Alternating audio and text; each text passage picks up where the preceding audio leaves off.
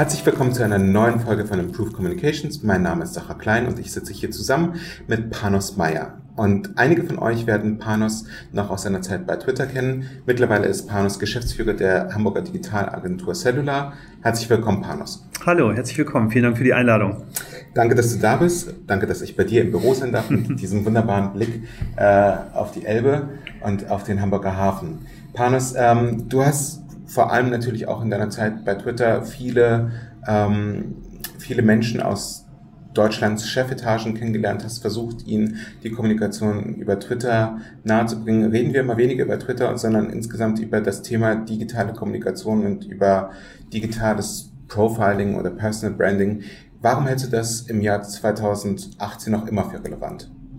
Also ich würde fast sagen, ich halte es im Jahr 2018 für noch relevanter als 17 und 16 und ich sehe da auch nach wie vor kein Ende, dass das Thema nicht noch größer wird und immer größer werden wird in den nächsten Jahren, wenn man sich mal anschaut, wie der Stand der Dinge ist, wie viele CEOs, Bereichsleiter, Abteilungsleiter eigentlich auf Twitter sind oder digital professionell kommunizieren auf anderen Plattformen wie Xing oder LinkedIn, ähm, haben wir da noch einen riesen Aufholbedarf.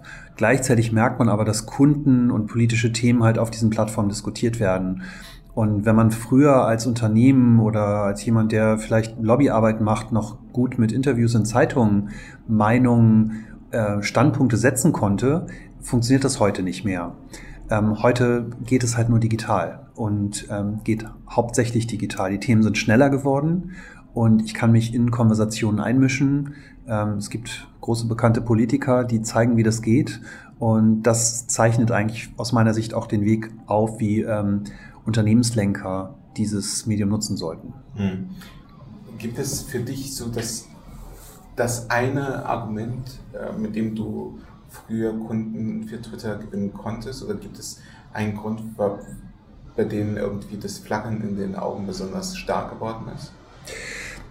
Ich glaube, das größte, das, die größte Unwissenheit ist, dass viele, gerade in größeren Unternehmen, gar nicht mitbekommen, wie viel über das Unternehmen gesprochen wird.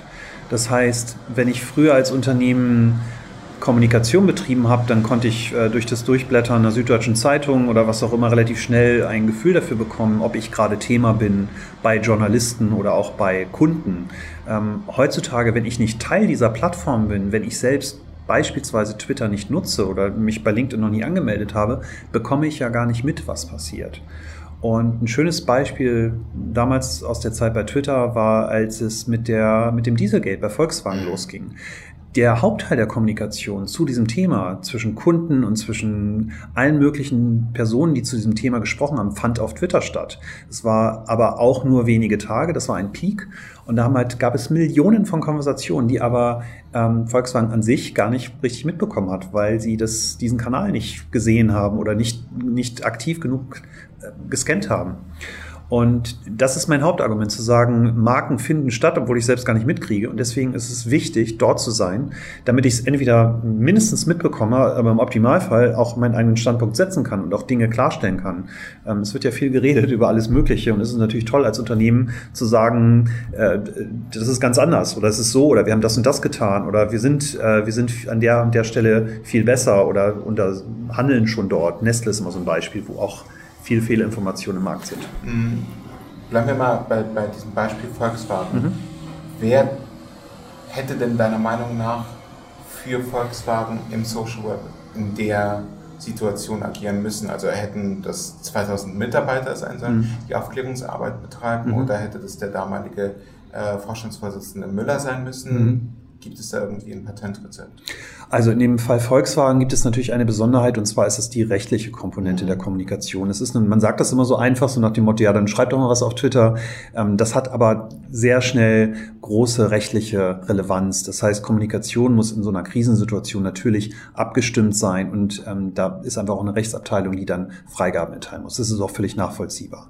Ähm, wenn wir das rechtliche Thema mal kurz ausklammern würden, ist und war meine Empfehlung immer die, ähm, dass, dass heutzutage Marken davon leben, dass Personen sie kommunizieren. Also im Optimalfall das Top-Management, der CEO, der CTO, der CFO, Leute, die dem, die der Marke Volkswagen ein Gesicht geben und keine, und keine Presseabteilung, die irgendwie Tweets schreiben oder, oder Statements rausgeben, die, die halt durch 23 Filter gelaufen sind. Das verstehen die Leute mittlerweile. Die wollen gerne, die wollen gerne mit Personen sprechen. Volks, äh, äh Vodafone ist gerade zum Beispiel der neue CEO neu auf Twitter gestartet, wurde groß angekündigt. Ich habe den neulich angetwittert, der antwortet nicht. Und da, da hört es halt für mich auf. Dann brauche ich auch nicht auf Twitter sein. Und selbst die Presseabteilung antwortet nicht. Und mhm.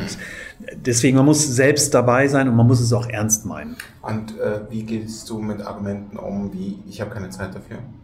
Finde ich überhaupt, überhaupt gar kein Argument, weil, äh, weil das Thema an sich eigentlich keine Zeit kostet. Es ist jetzt nicht irgendwie, dass ich mich jetzt hinsetzen muss und sage, ähm, ich brauche eine halbe Stunde und jetzt schreibe ich mal den nächsten Tweet. Es ist eigentlich eher eine Mindset-Sache. Wir haben alle unser Smartphone dabei und wenn ich vernetzt bin und immer ein, ein Auge auf, auf einer digitalen Kommunikation habe, dann kann ich das auch nebenbei machen. Und das muss man aber lernen. Man muss einfach lernen, die Konversationen zu verfolgen, die Themen zu verfolgen.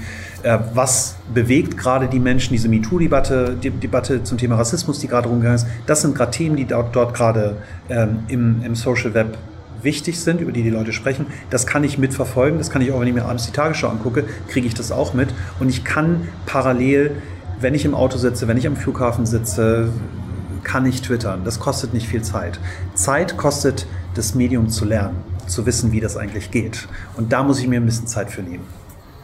Was ist denn ähm, die schönste Geschichte? Seit, seit, wie vielen Jahren bist du jetzt auf Twitter? Wann hast du dich selber angemeldet? Seit neun, neun Jahren, glaube ich. Okay. Was ist denn die schönste Geschichte, die du selber als User von Twitter erlebt hast? Der, der netteste Dialog oder die hm. Äh, spannendste Person, die du darüber kennengelernt hast? Ah, das ist vielfältig. Ich habe ich hab viele kleine Erlebnisse. Ich habe tolle Erlebnisse mit Unternehmen gehabt. Ähm, ich bin immer relativ ähm, relativ offen, wenn mir irgendwas nicht passt mit Unternehmen, dann nutze ich Twitter als Kanal und mache dann auch, äh, ich, das ist sozusagen der Kanal, bei dem ich mir Luft, wie sagt man, Luft verschaffe, Luft mache, meinen Ärger Luft mache, so sagt man, glaube ich.